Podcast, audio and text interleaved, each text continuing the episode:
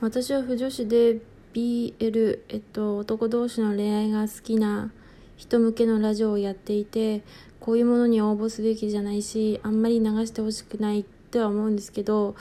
関西人の方にそういえば感謝したいなって思ったことがあったんでまあなオンエアされない前提で関西人の思い出を話します。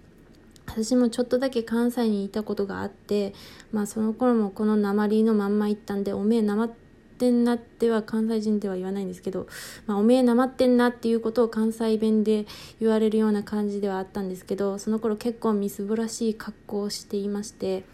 いや、かなりみすぼらしい格好をしていたんですね。まあ、風呂は毎日入ってたんですけど、で、その時にものすごい体調が悪くて、で、なんか天気も悪い時がありまして、なんかそうだな。まあ川の川沿いを普通に歩いてたんですよ。別になんか目的もなくなんですけど。そしたらで椅子に座ってたら女の人に「大丈夫?」って声をかけられたんですよ。めちゃくちゃ感動して泣きそうになったんですけど。あとはまたその日も雨の日だったんですけど自転車乗ってて割とこの何本かも道路があるような何車線にもなってるような道路を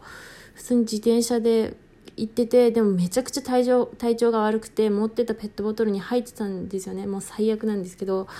でめペットボトルに入っててもううずくまってたんですよ。傘もなくて。そしたらなんか目の前をサラリーマンの方が通っていってで私は普通に小じきのような目で見てしまったんですけどその方行ってしまったんですよ。でもなんか先のコンビニでなんか傘を買ってきてくれてなんかすごいこう照れてるっていうかなんかなんというかぶっきらぼうというかだったんですけどその傘と傘を